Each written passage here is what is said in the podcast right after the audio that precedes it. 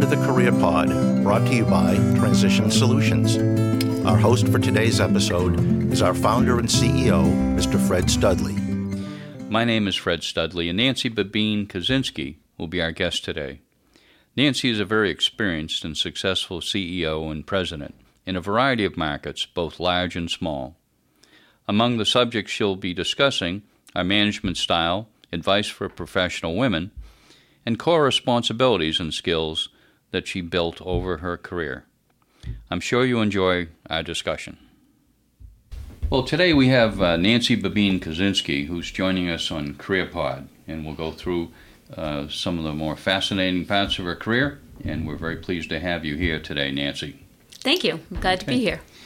Well, Nancy, why don't we start in the beginning? Uh, parental and environmental pressure, or, or, in, or just the environment can create a real uh, a triggering for a person's career choice and how they, they work. But how about your early life? Uh, what, what, can you tell us about it? So, actually, I had a very nice early life. I grew up in Arlington, Massachusetts. I was one of four kids.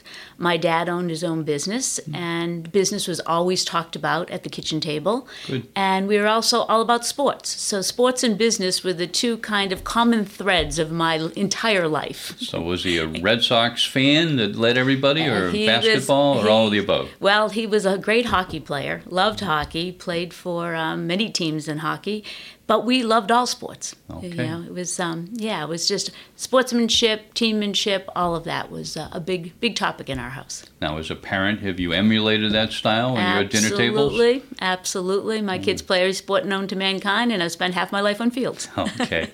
now, how about schooling? Where'd you go to school? So I went to Simmons College in Boston, Massachusetts. Yep. And interesting, I chose Simmons because they had a physical therapy you know major. Right. Um, I don't know why I chose physical therapy at that point. I think I was probably watching a soap opera and it looked interesting. I was kind of that deep. Right. Okay. Um, got to school, realized that I had no interest in it whatsoever, and eventually came upon finance and management and ended up majoring in, in business and finance. Okay. And how about the first jobs you you had? Uh, before you got into management, so to speak? What were those early jobs like? So it was interesting. I kind of I lucked out when I graduated from college. I went down the Cape to waitress because that's what you did if you didn't have a, a, job, and I actually got a call from one of the deans at the college saying that Polaroid was looking for a junior cost analyst in their New Bedford manufacturing plant.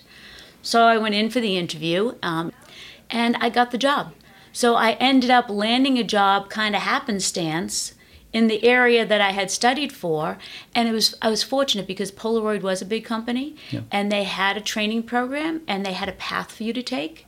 So you went from a junior analyst to an analyst to a senior analyst to a financial manager. So there was a nice path that you could follow and learned a lot along the way. And they had multiple sites, so you also got to move geographically around, meet new people, and do new things. Okay. And early on, what kind of skills uh, did that experience uh, give you? So actually, it helped me understand just the basic P&L balance sheet of a company and all the integral pieces that that pull together to get there. Um, whether it be costing of something, whether it be the inventory control, whether it be the purchasing side of it, whether it be the analysis of the cost reductions you needed to make. There was a lot, and I ended up going through a lot of the cost analyst stages and then became a senior financial manager, and I was in charge of the international transfer pricing, the price by which we sold throughout the, the company. And that was fascinating too because it was my first taste into the international world. Okay. And how long in total were you at uh, Polaroid? I was there seven years. Okay. Yes. And uh, Polaroid was one of those premium firms uh, at the time. Absolutely. It was a great place to work, great right. people. Good. Great and people. where did you go after Polaroid? So I ended up going to a company called Mast Industries, which Okay. was part of the Limited. And the Limited Inc. at that time was just beginning to grow. It was limited stores, Express, Victoria's Secret, Lane Bryant. It was really Martin Trust is the uh, was the president and owner of Mast Industries here in Boston, and he was a partner with Les Wexner, who is started the Limited. Okay. So I went in as their international controller. Okay. Again, I had no idea what an international controller did, but I had been at Polaroid seven years. I figured I'd learned as much as I needed to learn, and this sounded interesting. Yeah, and, and you've worked for some premium companies, and for some of the listeners, uh, sometimes working for a pr- perceived premium company, uh, you can get rewarded. Yes. Uh, you know, and Polaroid at the time had that great reputation. I suspect now working for Google or Amazon or Microsoft Mm-hmm. uh, has the same kind of panache or, or Yeah. plus. Well, I think it, it also opens up your network. Right. You meet a lot of people, you work with a lot of people, there's a lot of cross functional teams, and then all those people disperse. And as they disperse, your network just keeps getting bigger Yeah. and bigger. They didn't have LinkedIn at the time. Didn't have? LinkedIn at the time, right. nope. now you so far you've come up through accounting cost accounting Mm-hmm. finance analyst now you're international controller uh, and at some point you made a change at mast if i recall That's right. into was it marketing i It believe yes, it was in the marketing sourcing area. So when I went to Mast Industries, I first was in the international controller world, which led me to travel extensively in Asia, um, really work with all of their offices over there, and I controlled what they called a quota, quota portfolio, um, which really back in the day was X amount of product can come in under a quota because it was protection for U.S. manufacturing. Right. So owning quota, selling quota, buying quota, it really kind of was the bottom line basis for how you put your sourcing strategy together. Hmm. And for Mast Industry and the Limited, it was all about being able to bring a lot of product in that was trend right and just in time. okay So I became very proficient on where to make product, what countries you should be in, how to start putting together partnerships with factories. And I was very fortunate that I worked for Marty Trust because he became an, a very important mentor in my life. Um, Marty is the one that really, after a while of working together on that sourcing side of it, said to me, you know what? Time for you to leave finance. I want you to come on over. I'm going to make you a, a vice president, and I want you to run our limited stores division of Mast. yeah a lot of uh, our discussions focus on mentoring and what how we benefit and how we can benefit others in mentoring. Uh, was that an informal relationship? He just through osmosis, he watched you work and realized you had these uh, good attributes, or did you seek him out? I want to mentor, and this was some time ago where Yeah. mentoring was not really a key word or phrase. So Right. how did that evolve? Uh, You know, I think it really evolved out of our working relationship. So he and I worked closely together. I traveled with him. What I was what I was handling was important to the growth of the company, Yeah. and I think he just liked my business style and thought that I could do more. okay. Um, so I was I was lucky that he was there for that, and um, brilliant man, just a brilliant man, and obviously good taste and brilliance. All right, there you go. Now, how about frustrations in that job? Were there any frustrations? Uh, Oh, lots of frustrations because everything was. You have to remember where technology was back then. It's not like today where everything is immediate and there's easy communication devices to speak with everybody around the world. Right. So back then, we would be constantly traveling. I used to go to Asia 10 times a year. I'd go to Europe a few times a year. Every Monday night, I'd fly to Columbus to be in the meetings because reports had been run and you had to decide you're going to stop the pink sweaters and make more of the yellow sweaters or you, you're making more jeans and less khakis. So you had to be very fast in real time, but it was cumbersome. So you were on the phone a lot, you were physically traveling a lot, and no matter what you did, it wasn't fast enough. So you were always trying to do it better, do it faster, keep the competition out. Um, and we did a good job at it, but there was, it was never done. It was never done. now, I would make the observation you mentioned that you, you could never work fast enough. Uh, I was going to talk about the big battery that you must have. You've got a lot of energy. You talk articulately, but you also are a speedy talker.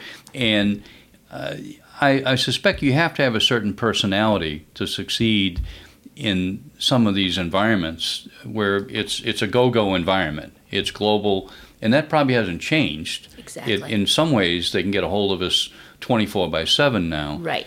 So for the listeners, I think self-awareness is important. That you have to know about fit. What's a good fit for me? Will my energy be used?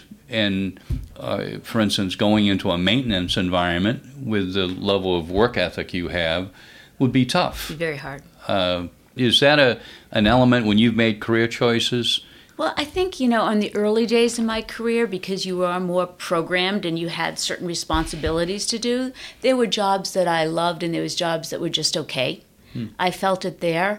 Um, once I moved into the leadership role at Mast Industries, I got very comfortable on a few things, and I think I also got to know myself better.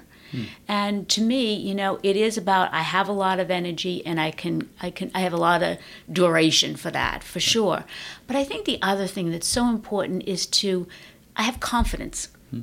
I'm not the brightest one out there, but I don't have fear. So I'm okay with a blank canvas. I'm okay with failing. I'm okay with doing it a different way. And I think that helped me a lot. I also I have the silly little things. Like when I went to first go into work, I couldn't type. I never learned to type in college mm. because I was afraid if I knew how to type when I got into the working world, someone would ask me to type and I'd become their assistant, and I didn't have an interest in that. So I never learned to type. So if somebody asked me to do something like that, I could I could easily say, "Sorry, I can't help you," because I couldn't. So I, I, knew myself well enough to know that I had goals of where I wanted to go, and I had to be careful how mm. to maneuver myself. Um, I was promoted very early and young to the senior financial manager at Polaroid, and part of the reason was I went running every day with the management team. Yeah. We used to run around the rivers. So when they had the short list of candidates, people knew who I was. Right. So I, I intuitively understood I had to fit in and I had to go for it a little bit and be comfortable being uncomfortable. Yeah. And I think, you know, what I'd love to see more in people is figure out who they are and then be real comfortable with what that is. Right. You know, because confidence brings so much regardless of what position you're in. If you're yeah. confident, you're usually happier and you can do more things. I think frequency of contact and exposure and and as you said, being uncomfortable and and trying to be fearless uh, in in some situations uh, all gets you rewarded. Now, there's a for a woman in work, mm-hmm. uh, and we're, we're, getting better at that. Mm-hmm. But uh, in, in, your lifetime, uh, you've certainly seen bias, worked through bias. Uh, the the bit about the typing is a small thing but now we call it keyboarding, right, by the way. Right, and I'm, uh, I'm still terrible at a keyboard yeah, as a result. so, but that that's a little thing, but it does convey, uh, you know, the history of women at work mm-hmm. and so forth. So, mm-hmm. if I asked you a little bit more broader question about advice for women at work, what general advice would you give women? You know, I, I think that women need to feel good about themselves. I think they need to understand that most a lot of the environments they're going to be in are going to be different because men and women do think a bit differently and they do talk a little differently. Not hundred percent of the time, but you know, there's some innate differences in the way in the behavior, yeah. and it's really important to acknowledge it, understand it, and make it work for you and not to have it paralyze you or make you uncomfortable. Mm. Because even to this day, there'll be many times you walk into a room and you will be the only female leader sitting there. Right. You will. And the conversation when you're in the room is probably a little bit different than the conversation when you leave the room. So you can use that as an impetus to be beneficial or it can make you feel uncomfortable. And you need to go with the beneficial side because you have a lot to offer. You wouldn't be sitting there. Right. And you know, I see so many young women who come out of school and they've been great athletes, they've been captains, they've they really have huge accomplishments, and business can suck that out of them so quickly if they allow it. Right. They need to keep that joie de vivre. They need not to be manipulated, and they need to be feel okay about the ask. Because hmm. women tend to like need to have everything together before they make the ask, making sure they're worthy of the ask. Right. Where it's details. You know, sometimes you just got to go for it. So you get a no. Yep. No's okay. Right. How about uh, in not naming names of companies or whatever? Have you found yourself in a room, and in the early stage of the meeting, you come up with several ideas. Later in the and they get nods and grunts and mm-hmm. so forth. Later in the same meeting, someone else use a little bit different word choices, but they make the same suggestions mm-hmm. that you make uh, and it's a male, and you know, not cheers, but it gets accepted. Have you seen that behavior? Absolutely. Yeah. I think some people are very good at pontificating other people's thoughts. Right. And right. those are the ones that at the end of the day, some people will nod at. Right. I see that changing a little bit because Yeah. I think people more are more readily saying, "Wait a minute, don't don't over don't overstep me, don't Right. interrupt me." Um, but yeah, sure, sure. I mean, there's there's just old school clubs of all sort everywhere, Yeah. everywhere. Okay. And then you're at Mast, and then uh, a call comes for an opportunity someplace else. Uh, Yes. Was it going to or leaving from that was the major impetus to make a change then? So I think the opportunity that came my way was a great one, Yeah. and it was another great company called Reebok, and the company that I had been in, I loved, but you know, I'd I'd, I'd worked it, we'd grown it, the, the my divisions by over 300 million in four and a half years, and it was like, you know what, it's probably time to go see more, do more. Okay. Um, what was the entry level position at Reebok? What was it? it was actually um, I went into they had started up an apparel operation at Reebok, Yep. and so it was a vice president position because I had left Mast as an executive vice president, moved over to Reebok as an as the vice president of sourcing for their apparel operation, Okay. and um, and that was interesting because it was a cleanup. You know, they were great at making shoes. They didn't know how to do apparel. People had come and gone from the area, and it just needed to be put together. The process needed to be put in place. The partners need to had to be defined and developed. And once that was done, it was that area was too small for me. I didn't have an interest in doing that any longer. Right. And again, I was fortunate that Paul Fireman um, offered me the position to take over the kids' business worldwide for them. Okay. So And that's um, that was that Weebach. that Was it was it was Reebok. Started with Reebok, and we made Reebok a head to toe brand. Okay. And then I took over the Reebok kids footwear as well. Now it's always interesting to the the migration, the internal. Some would say politics, but some part of it's self promotion, some part of it's gaining more visibility, some part of it's what you've accomplished that sets you up for an, another move. In in in you can generalize or be specific. Uh, how, what did you do to help yourself in, in gaining that promotion? What, what would you su- suggest, either generally or specifically, in terms of appropriate self promotion? So you know, I I think again, um, I worked hard. I had accomplishments. Um, my accomplishments were visible, and I think even people have told me I manage up well. So even in a meeting with the most senior executives, if they asked a question, I had the answer that I thought was the answer that they should be told, not the answer they wanted to hear. Right. Um, I was willing to debate if somebody said something that was incorrect or probably really not describing the situation well.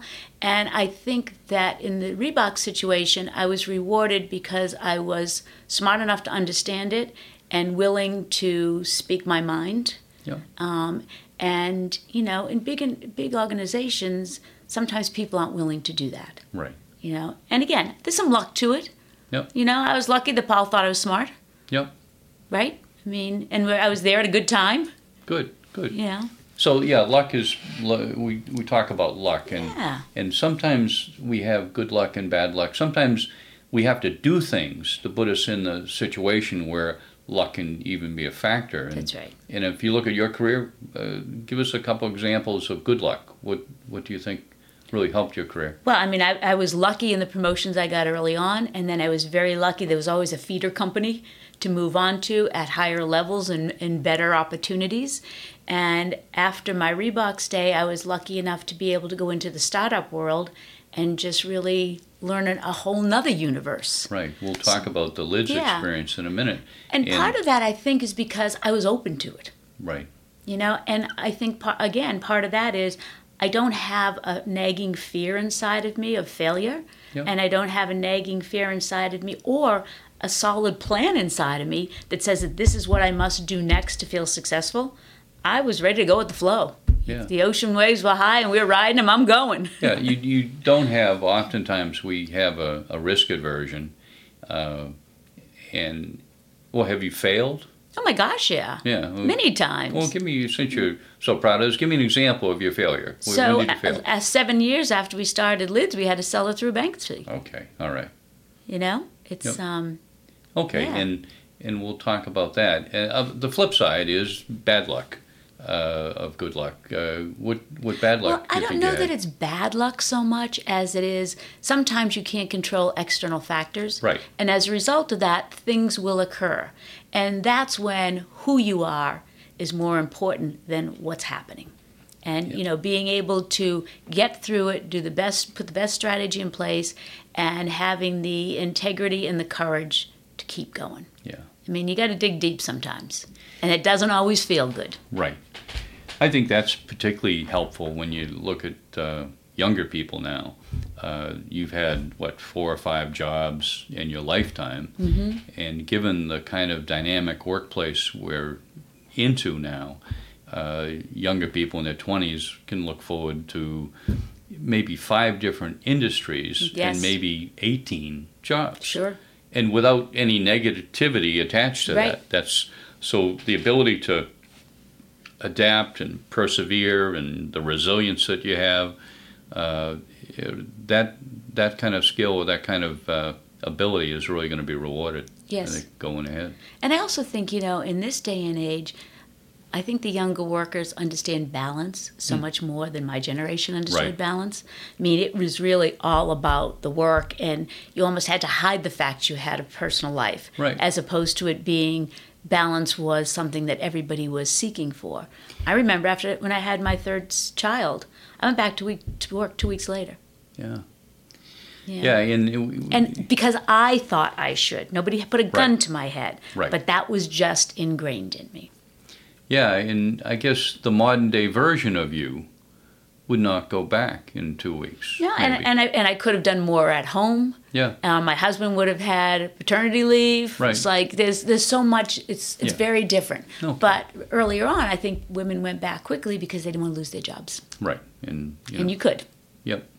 Or certainly their promotability or their their ability their to stay in intention? their current job. you What's know. their intention? Right. Are they still driving, or they just want to be mom? All right. Uh, if you look at more recently, you've been at Lids, and if, from your perspective, and they may have been different because uh, at Lids it was a startup. Yes. At uh, Fetco, it's a mature company, I guess, so was a fairly mature, and it was a turnaround. Yes. So why don't you talk about the, you know, three or four major challenges you had at Lids as Mm-hmm. a CEO president, in uh, in terms of your role and job. Well, you know, I, I think at Lids it was um, it truly was changing something from five kiosks in the New England area to 500 stores across the country in seven years. And that entailed a lot of hard work. It entailed raising a lot of capital. It entailed managing a very influential, prestigious board that didn't always see eye to eye. Um, it involved hiring a lot of people um, really dealing with the younger generation and at the time all cash flow in and out of stores. So um, your processes were critical. Your ability to just duplicate and ratably open and predict store performance was very very important and the other side of it was which was a thrilling side was that it was a lot of it was based on sports and what was happening so football versus baseball versus march madness all made your store assortment very different. There were a lot of regionality issues. And again, technology back then didn't allow for regionality the way it does today. Right. It was um, it was a lot of hard work by a lot of people working in a very close cross-functional manner to get the job done. And I guess you know, given that description, your baseline skills that you developed as a financial person uh, and a sourcing executive really were very helpful No because uh, you know discipline was key. Discipline is absolutely key, and being able to understand the financial picture is critical to any CEO. Yep. You know, I mean, you, you don't want surprises. You want to understand what's going on there. And a couple times you've mentioned the ability to manage up the Mm-hmm. organization, whether it be to a prestigious board or a, a fickle board. Mm, that's Uh, right. they may be the same uh, in a couple environments. Or and any tips on how you go about that, or is it just the you fall back to your adaptive personality and your ability to articulate? Yeah, I think it's that. I think the other thing is just being so aware of the environment and putting associations together so that you intuitively know that this person and this person will either always agree or always disagree. Yep. Or what is the background relationship of this person to that bank? or why did this attorney get chosen for that? So, like understanding what's going on behind the scenes is critically important because most things aren't as they look.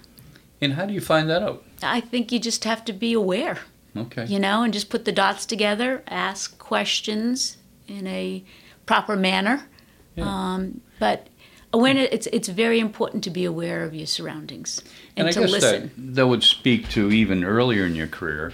If you're a first line supervisor in an operations department, you probably ought to know about your boss and how long they've worked with their peers Mm-hmm. and did they ever work together or, or whatever. Right. And uh, so all those types of things Yeah. are worth knowing. Absolutely, because who are you trying to please? If you're working for somebody whose boss has a different agenda, you need to know there's a there's an issue Right, there. right. You know, and I think that also goes to doing partnership outside your companies because the business is done with partners.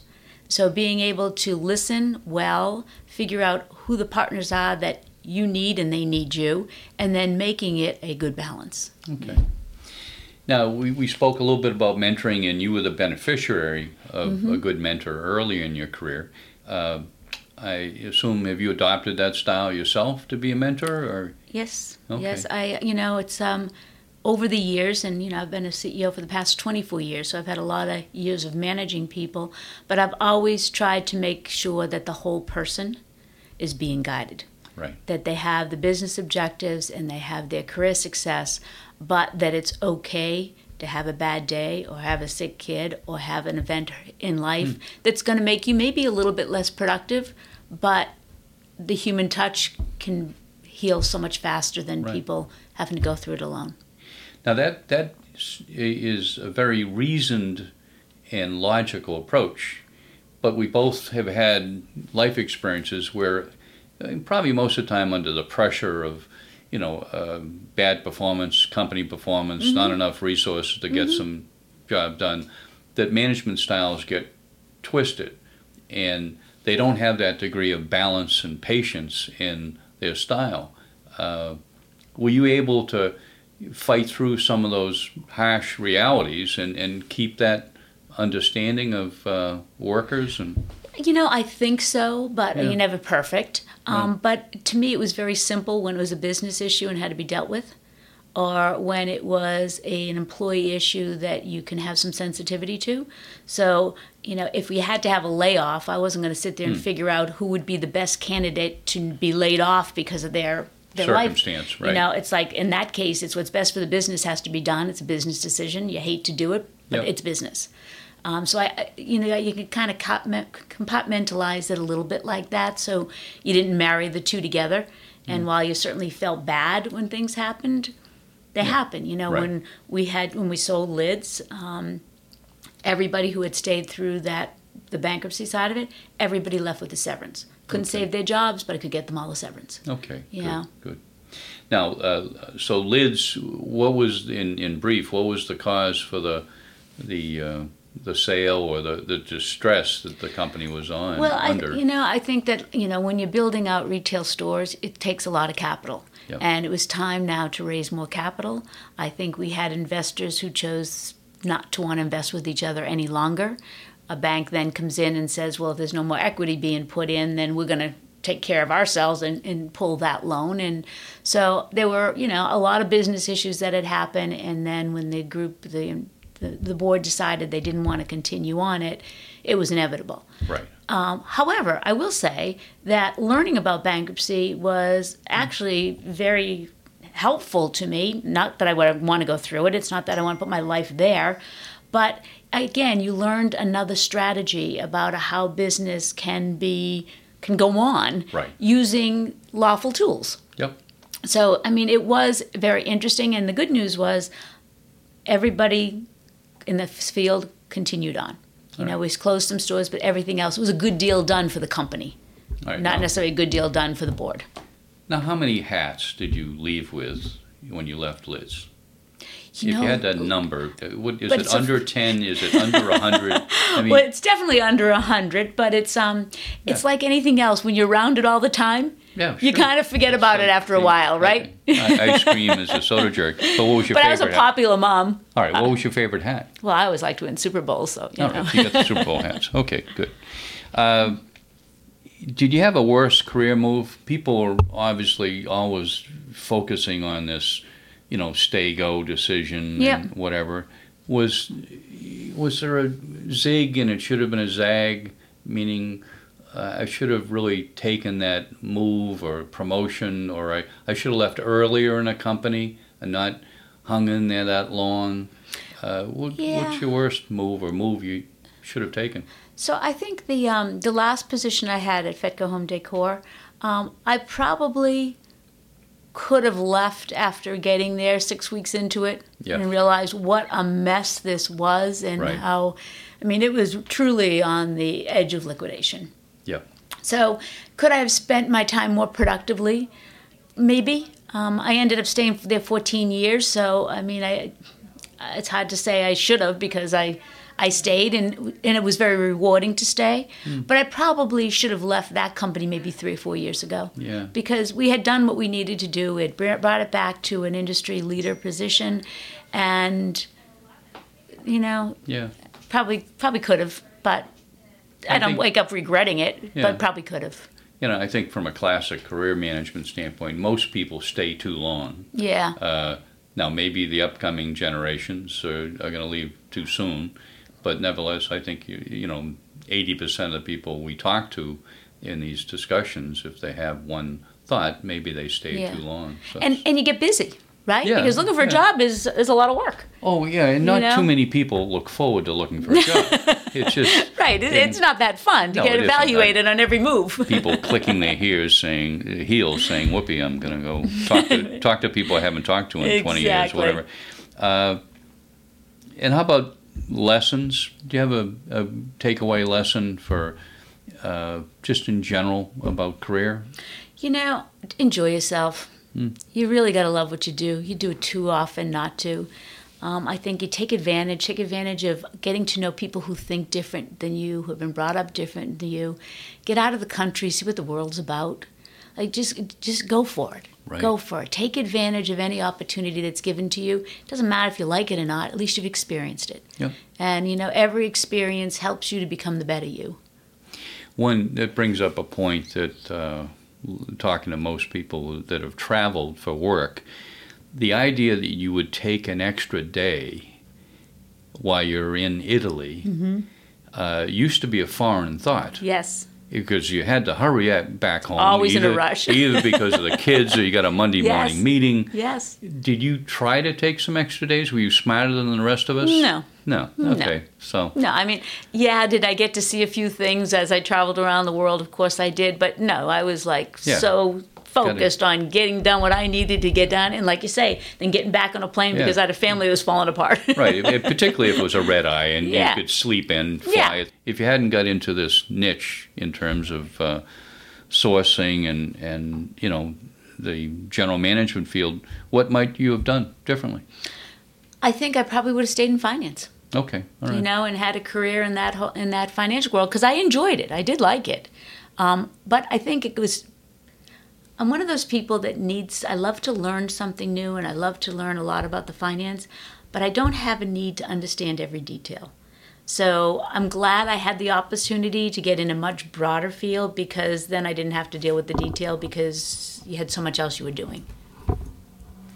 And in terms of uh, going back to uh, FETCO, uh, you had a turnaround situation. Was it the people? Was it the process processes that existed?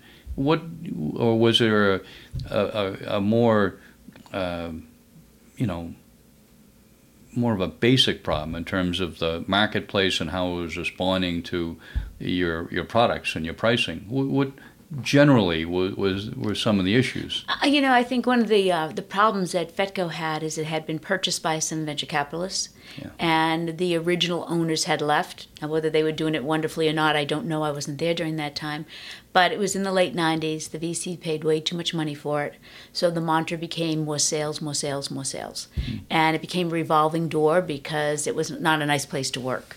So, just putting the basics back in place. Yeah. It's really like stabilizing it, bringing in the leadership team, deciding what the priorities were, getting your hands on the costs so you can make sure you had margins, understanding the customers, what their, their margin structure needed to look like so you knew how to sell them, taking a lot of the um, flexibility out of everybody in the field into here's what you're selling and making it easier for everybody to do what we wanted to be done.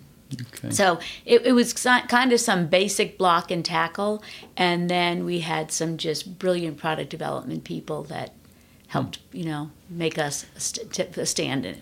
So, in some ways, and it's one of my pet theories, that managing up, meaning upsloping curves, you Yes. know, uh, sales, revenue, profits, everything, uh, number of employees, uh, it may be perceived as, well, that's tough work doing that.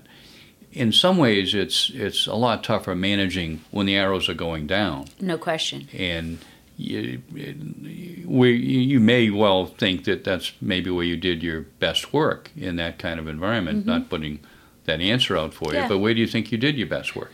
So that, it's a it's an interesting question. Um, I think there's just a lot of opportunity on the upside, of course, but I think um, one of the things that everybody tries to do when things start turning bad is they try and fix it. Hmm. And you get pushed in many directions to fix it, and everybody has an opinion on what the fix should look like.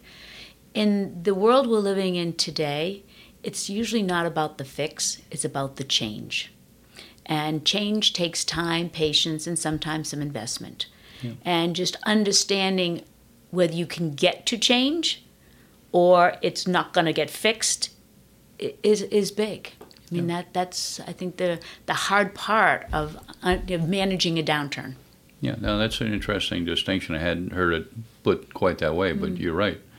Uh, a question we typically ask revolves around technology, and to the extent technology changed how you did what you did, and in terms of, you know, I'm sure it's access to data and manipulation and yes, everything. What, give me a couple examples of when you started. Well, probably let's go to uh, Mast. The difference between general managing there and in some of your more recent roles in terms Well, of technology. In Mast, I mean, we, we our bloodline was our Asian operations, and we used to fax every night, streams and streams and streams and streams and streams of handwritten paper, you know. And then at at, li- at the lids, when we opened all those stores, this was at the precipice of the internet. So when we tried to put computers into the stores so people can buy any team, any size, any time, right? we had to bring the lines into the mall. The malls weren't even wired. so you, you just look at like how we were way ahead of it knowing that we wanted to sell on the internet because you didn't have to carry inventory in every one of these stores but the means by which to do it didn't exist and then all of a sudden now we're to the point where you know you can be in any country in the world you're taking pictures on your phone and you're going back and the storyboard's ready and the designers are off on it Right. i mean it's just it's crazy and the speed with which I mean, you know it's probably too much data. You know everything from a minute before. At some point, you got to stop and use your brain. Right. but it's just incredible the speed at which and the amount of data and how the data can be sliced and diced in any way you want or to get to the answer you want. All right. Now, on a personal note, are you into Apple products? Uh, what kind of smartphone do you have? Uh, do you uh, you do you have a, a desktop? You have a laptop? How do you manipulate your life? So and- my, my phone is my lifeline. Okay. Everything is on my phone. I use a Mac. I carry around my laptop. Okay. Um, Good. yeah, it's pretty easy. Now you, you've you've in some ways left corporate America, but you want to stay engaged by doing some consulting in strategy and some executive coaching. Uh, you may start some groups of peer-to-peer compare uh, discussions on uh, with CEOs and so forth. Uh, what what general thoughts do you have going ahead too? Well, you know, I, I like people a lot. I have learned a lot. I've been in a lot of environments. I'd like to share that. I like to mentor females, especially female executives, because you know the CEO role is a lonely road anyway, mm. And a lot of small to mid-sized companies don't have strong leadership teams. So the decisions on their shoulders all the time. Right. So and if I can help ask the good questions, get people accountable, and give them the confidence to move forward, that's fun to me, okay. and it keeps me relevant. All right, good. Uh, and lastly, we normally ask a, uh, for any interesting stories. We like to keep it underneath an hour and a half story, but, but uh, a story either uh, something you observed happening, something you were really involved in. If it makes us sad, makes us happy, that's fine. Uh, anything you can mm, kind of think just, back on? Uh, the most exhilarating things I've done in life, there was a lot of fun, um, was helicopter skiing in the glaciers out in um, British, the Vancouver, uh, British Vancouver. Columbia. So you helicoptered up. Did we you helicoptered ski down? out, and then they dropped you off on a glacier. So you're above the tree lines. Very few animals can live out there. And as soon as that helicopter left, you're all alone, right? Total silence. That's very cool. It was amazing, amazing, amazing ski conditions. But and you had a guide forward and back because there's crevices that drop for hundreds of feet, and you have all your, you know, stuff on in case an avalanche right. came and all yeah. that. But fabulous. Now you've established fabulous. that you're aggressive and you can be competitive. Were you the first one down the, the uh, slope? I hold my own. All right. She's being somewhat modest about that. Well, thank you very much for the time, Nancy. It was a pleasure talking to you, and you. Uh, we'll stay in touch. Sounds Thanks great. a lot. Thanks Bye now.